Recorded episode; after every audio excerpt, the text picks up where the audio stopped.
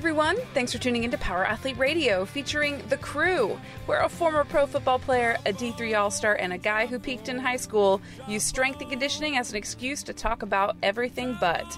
Now here's John, Luke, and Tex.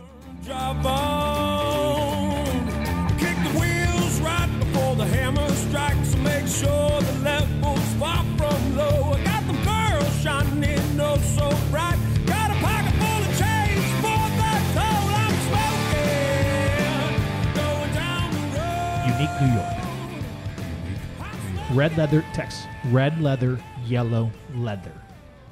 Red leather, yellow leather. Red leather, yellow leather. The Human Torch had oddly shaped feet. The Late, arsonist. I thought the oh, arsonist no. is the arsonist. Who's, what's the Human Torch? He was denied Isn't a bank loan. The, the arsonist was denied a bank loan. Fox no, no, no, no, no. Over the, ri- the brown fox, the quick brown fox jumped, jumped over, over the, the red river. Oh, I, I'm not sure. Ladies and gentlemen, this is all ill, ill, ill, ill, damn it. Irrelevant. I used all my good enunciation on the opening lines from Anchorman. I'm out. Okay, thanks, guys. Bye. Just kidding. Well, I did listen to a Paul Rudd interview, uh-huh. and they the the dude asked him straight up, like, what was his favorite line from the movie way back when? Which one? Uh, Anchorman. Oh, Paul he's, Rudd. Well, he's been in so many ma- wonderful movies. Clueless. Right.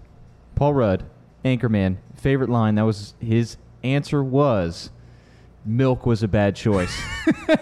You know, I'm going to disagree. When I hung and drank beers with Paul Rudd back in my Kansas City Chiefs days, oh, bringing he up was a big shit. Chiefs fan, and he went out and had beers with us at a local bar with me and Will Shields and the guys, and he said that the line that killed everybody that even broke Will Ferrell on set was sixty percent of the time it works every time. Yeah, you and can't pick your own line. And Will, and then Will Ferrell looks at me, he's like, that makes no sense. That was him. That doesn't make any sense. On, on the first take, and then he just kept rolling with it, and he and like he was like they were in tears.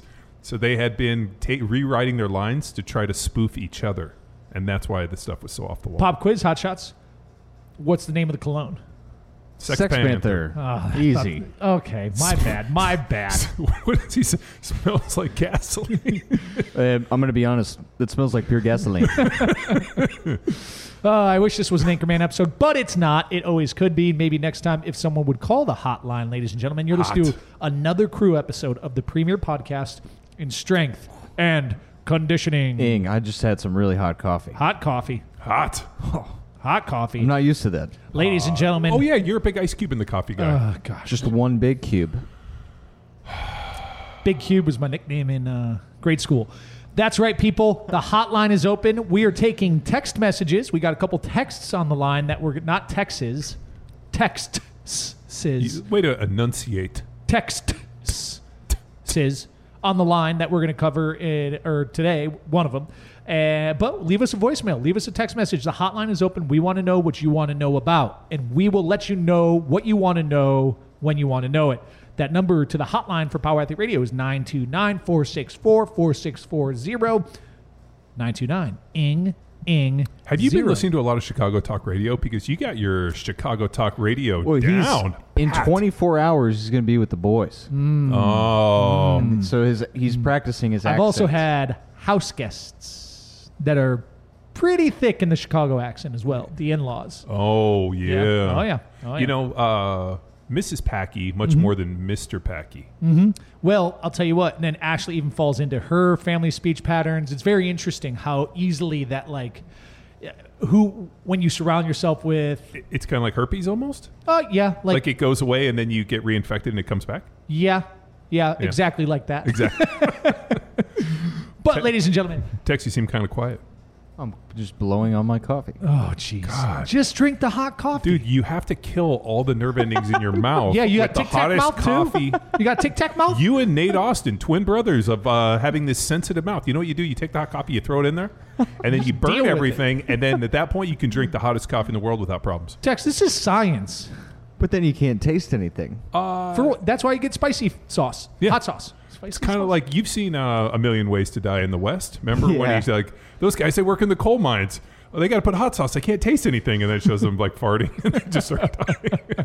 That's a funny movie. That, that would is, be a good movie. I remember, remember when you saw that and you're like, this one had me roaring. I'm like, B S. Watch it. It's pretty good. Yeah. Uh, let's get into the question. Like when he's doing like the uh, the shadow and he's like, oh, I didn't even know we knew each other this well. And he's like, like it looks like his shadow's blowing him. So we're going to get into our text message question from... How lazy are these people that they have to text us?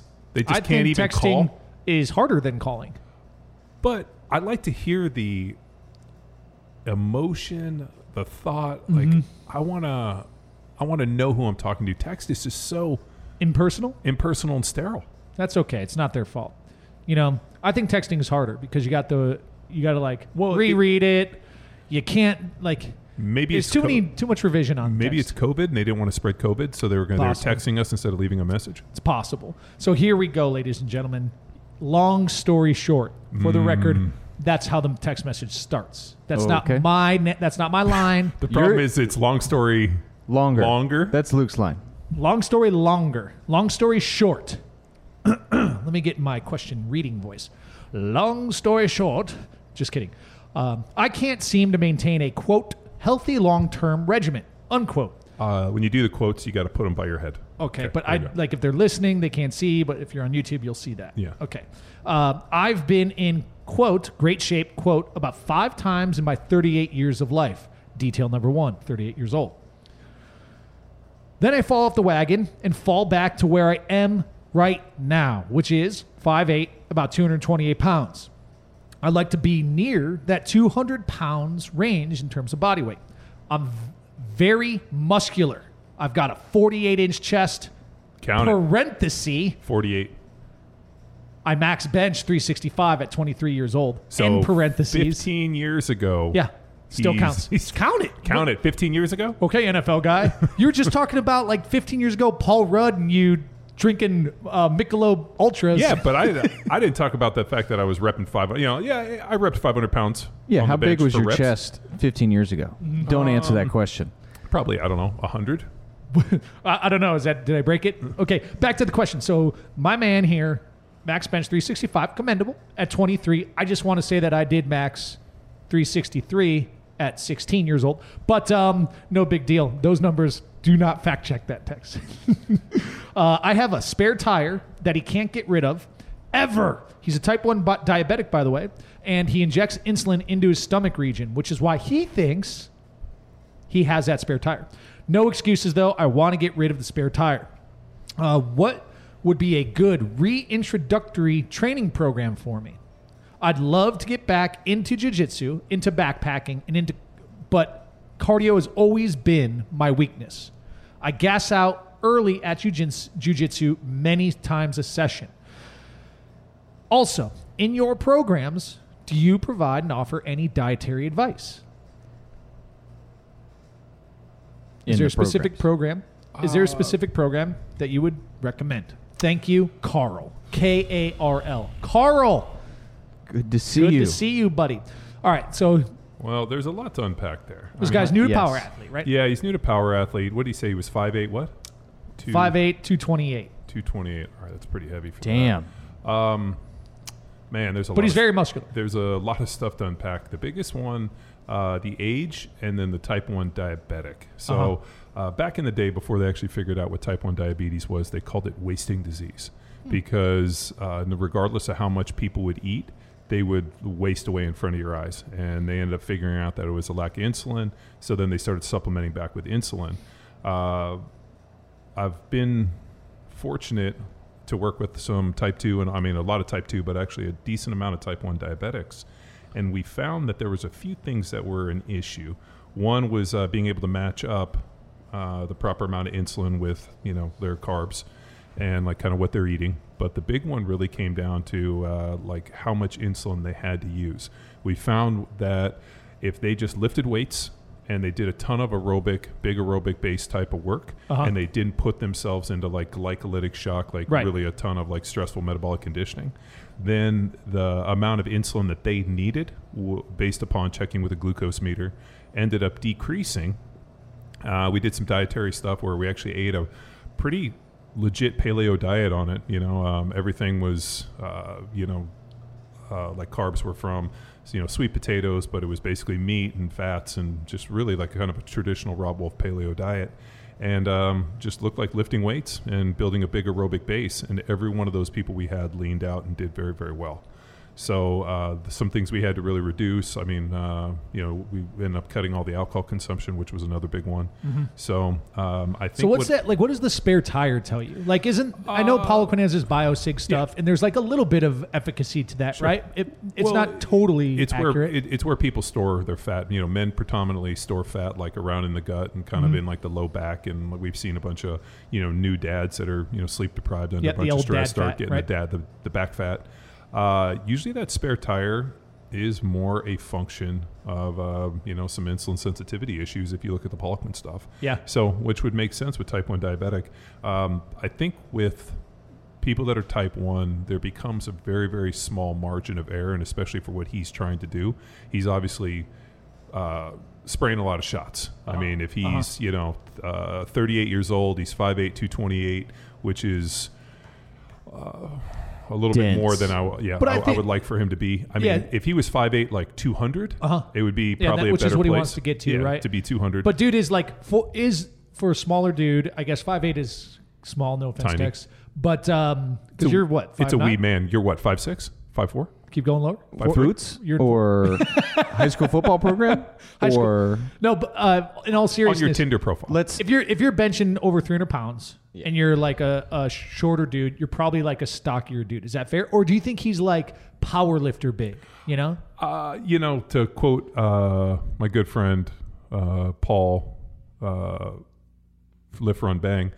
Um, most people that lift weights or most power lifters are usually like thirty to fifty pounds over. Like they, they always think they're like ten to fifteen pounds to be jacked. It's more like fifty. Yeah. Okay. And, so they uh, have like, to yeah. lose. Yeah. Like they think, hey, if I just lose fifteen pounds. Yeah. Like there, there's all like I'm fifteen pounds away from being shredded. And then when they it's actually like, try eh. to get it, they end up losing about fifty. Yeah. Okay. Um, but I, I bet you he would probably be feeling a lot better. The other thing too is uh, fat's extremely oxidative. Mm-hmm. So it's going to be creating more and more problems.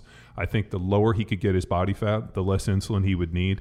Um, he didn't talk about his diet stuff. So if it was, if I was, if, if he hit me up for personal coaching, first thing I would do is he would just do a, a basic program, um, mm-hmm. you know, very similar to Jack Street. Uh, I would not put any, like a ton of timed uh, kind of AMRAP type stuff in there. Right. All of his accessory work would be like ninety seconds. We'd give him a little bit more rest. Um, I would have him doing some form of aerobic work.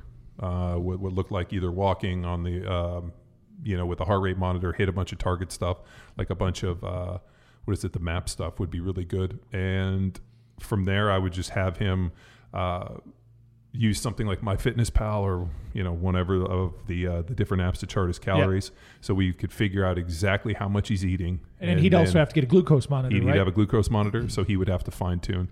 What happens a lot of times is I think people just like, hey, if I take... you know, uh, you know, five I Us of this or ten I Us of this, they just consistently hit that amount. Yeah. Cause that's what I do. It's like my, it's my dose. Yeah. Versus being able to check your blood sugar before and after. And it gets kind of, but I think what you almost have to do is refocus it and say, mm-hmm. all right, hey, I'm going to, I'm going to figure out the training piece. I'm going to figure out the aerobic piece. I'm going to figure out the food quality piece.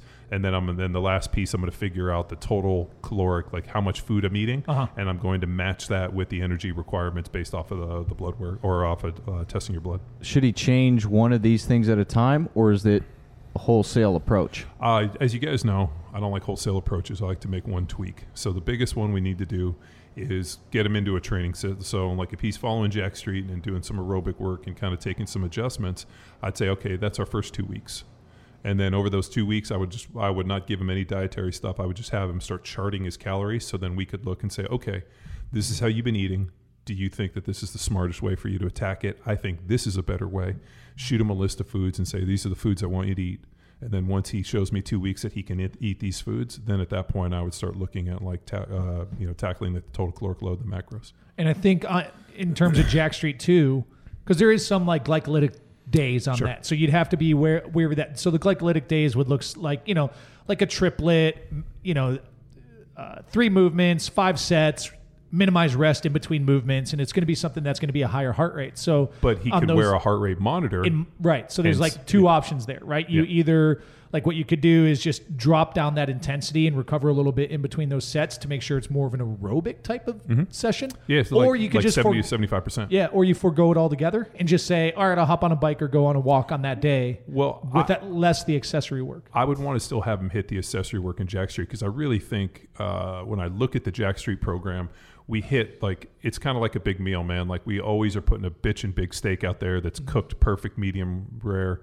Um, and then the accessory work is where we can really get our volume. So I mean, we get a lot of really good quality movement in Jack sure, Street sure. where we get, and we're able to hit that, let's say twenty sets per body part a week. I mean, where we really tack on that, uh, that volume is in the accessory. So I, I, I would not. I'm thinking like Saturdays. So, you know, on Saturdays, sometimes yeah. there's like the kettlebell burn downs or anything like Wouldn't that. Wouldn't do it. Uh, yeah, yeah. So I would have him. I mean, I know you're wearing a Phoenix. I'm wearing a Phoenix. Uh, we both do our heart rate stuff. I would keep him around seventy, seventy-five percent of his heart rate. Uh-huh. And I would have him do the accessory work. But if it got up too much, I'd have him cut the sets and I'd have him play it and just be like, all right, hey, we're going to build a big aerobic base. We're going to try to get you in some long, slow duration type of stuff. And we're going to have you lift weights and get real strong and uh, make some tweaks. Um, the people that I've worked with that were type one diabetics, as they got leaner and they started changing the food quality, all of a sudden they started needing less, uh, not as much insulin. Uh-huh. And all of a sudden when they started, you know, everything started kind of trending in that direction, they started leaning out and everything started looking better. The, so for our listeners who are wondering about, well, what's, where's this nutrition advice come in? So no, we don't have any necessarily canned nutrition advice that are included and packaged with the programming, but our nutrition coaches are on the feeds and do answer yeah. nutrition questions. For this individual, I would not recommend a template. I would recommend a coach. Right. Because it's he's more working, nuanced. Well, yeah. it's nuanced because he's working within a type one diabetic. I mean, a lot of the templates and some of the basic stuff we do is kind of that bell curve, middle of the bell yep, curve. Yep. You know, as you're an outlier, as you start dealing with an autoimmune disease, like, or mm-hmm. not necessarily a disease, but more of an autoimmune issue like type one di- diabetics, um, the distinction is uh, for type one that the insulin is no longer being produced in the pancreas, so it stops. Right. Type two is your body is insulin, uh, no longer insulin sensitive, so the body's still pushing out. It's just not reaping the benefits. So um, one is kind of a you know diet, almost a condition that you do to yourself. This one just happens. For, yeah, yeah. You know, or, yeah. Two, two is the one that yeah. you do to yourself. Yeah. So yeah, if you overeat and you do all the other stuff, you I mean people become insulin, uh, not insulin sensitive. That's type two, and they can regain insulin sensitivity. Type one, we're, we're just you, you got to work within your. Yeah. So do you think then? The, I mean, it sounds like the B J J is probably working against his goals because he's gonna he's gonna be in that glycolytic space, and that's what's gonna burn out, right? Like that's that burnout he's feeling isn't necessarily aerobic, yeah. Well, but it's like a lack of glycolytic capacity. Well, um, it depends on how he rolls. Yeah, fair um, enough. You know, I mean, uh, the guys that I've seen the the best jujitsu individuals in the world I've seen are you know cool and calm as a cucumber. Yeah, but those are my here's my just guess. And doing literally rolling like three times with Drew Ski is like, okay, if you're five eight and you're a three hundred fifteen pound bencher, you're probably not a wiry Rob Wolf like flow guy. You're probably going to be a try hard, rip them apart guy. Yeah. You know what I mean? And you're probably, that's probably why you're burning out is number one, probably efficiency. Number two, you're tapping in, you're not tapping into the right energy system. So it's like, I, that's a total guess but, but based off takes, of my N but, equals one experiment. But that takes uh, years of experience. Like the, the guys that I would roll with back in the day that uh, were really good, man, I would gas out and they would like not even have a bead on their forehead. The reason being is like a boa constrictor, just kind of laid back, let you make something move uh-huh. and they just... Yep, match tension, match the, yeah, like, the force. So, but if uh, he's using it as... skill work, it's important that he takes it a different approach. That try hard, go after it, mm-hmm. that's going to work against him yeah. versus the, the E skill work, yeah. lock and key. And in the backpacking too, I think you got to work work your way into it. If you like, again, monitoring that heart rate, get yourself a chest strap. Uh, don't rely on the wrist or the forearm or the bicep. Uh, either the chest. It's yeah, either chest, chest or the ring, I think, is what we were we, we yeah, learned. So we, we found that for the most um, accurate heart rate. Yeah, the Garmin with the chest strap is mm-hmm. dramatically more accurate than anything out there. Uh, the Cora ring, uh, mm-hmm. uh, you know, they do the ox uh, oximeter on the finger, so the Cora ring I know works really yeah, well yeah, too. Yeah, so those are pretty good. The uh, with that said though, now there's an interesting thing, Tex, to the behavioral. Uh, what was your degree in? Health behavior change. Health behavior change. Let's not forget that he can't seem to maintain a healthy long-term regimen. Yeah. What's up with that? These five, I did have a question on the five times in my life I've been in shape. Well, shouldn't it be your one, like your life? But uh, yeah, but, so to wow. me, that's what's that indicative of? Extreme, all pull, no holds barred, extreme pull everything out and crash into this. Well, what does that Versus, mean though? Like uh, that, I mean, as he said that, I always Nate think Austin, like Luke's bachelor party. If he looked great, Super Bowl. L- yeah, let me tell you, he. Uh, I don't know if he'll ever reach that peak again. Oh, poor Nate! I'm gonna text him. Tell dude, you uh, like he, uh, dude. When For he showed up, yeah. when when he showed up at your bachelor party, and I mean, came in looking great. The look on Ben Oliver's face, because you know Ben, uh, Ben and Nate used to train together, and he used to make fun of him that he looked like he was wearing Pampers. Yep. And he showed up shredded, mm-hmm. and like Ben yep. was like, God yep. So damn. Nate Austin is one of our buddies. He's been around since working with John since forever. John was kind of his mentor into this lifting weight space, and he's always been a doughy dude. He is Bedrock. Yeah. He's so the Bedrock linear progression. Yeah, he was the test pig. case for for, for Bedrock. Bedrock. And uh, anyways, we're close friends with Nate, and Nate's never been in like he's never been in like terrible shape. He was doughy out of the gate, and then he's gotten like this is this is Nate now. Instagram DOS Clinic yeah. one. Uh, yeah. He was a he was way more jacked. But the funny part is, he yeah. comes to this bachelor party and he's going here to show all of these dudes up who really do not care. And he was so he starved himself so much and had he was no so energy. Dehydrated. He just napped the whole weekend. Well, while we all had a fantastic time. Well, the problem was he was so dehydrated. Yeah. That he had like. A beer and it ninja blow darted him. Yeah, for, he, for seventy-two hours. Yeah. He did make it out to a gentleman's club and had a nap dance. No, I was the nap no, dance. No, he was the nap dance. Well, I, I know because I paid. There's two nap I, dances? I paid for Uncle Dave. Not Uncle Dave. Cousin no, Dave. Oh, uh, Cousin Dave. Cousin I paid Dave. for Cousin Dave to have a dance while Luke napped next to him. So no, no, you fun. paid for Cousin Dave to pay for me to have a, a, a, a nap you, dance. A young lady. You um, don't even remember any of this. Listen, John, I'm t- I have sources, but keep me company for a little bit, a song or two. You know, I'm just looking for a little company, get to know you, that type of thing. So in terms of this, this like these spikes and wheeling out, would that say that uh, that would be an indicator, I would think, McQuilkin, that whatever approach he's taking on these initiatives, this crash is probably why he he can't manage the diet after the diet.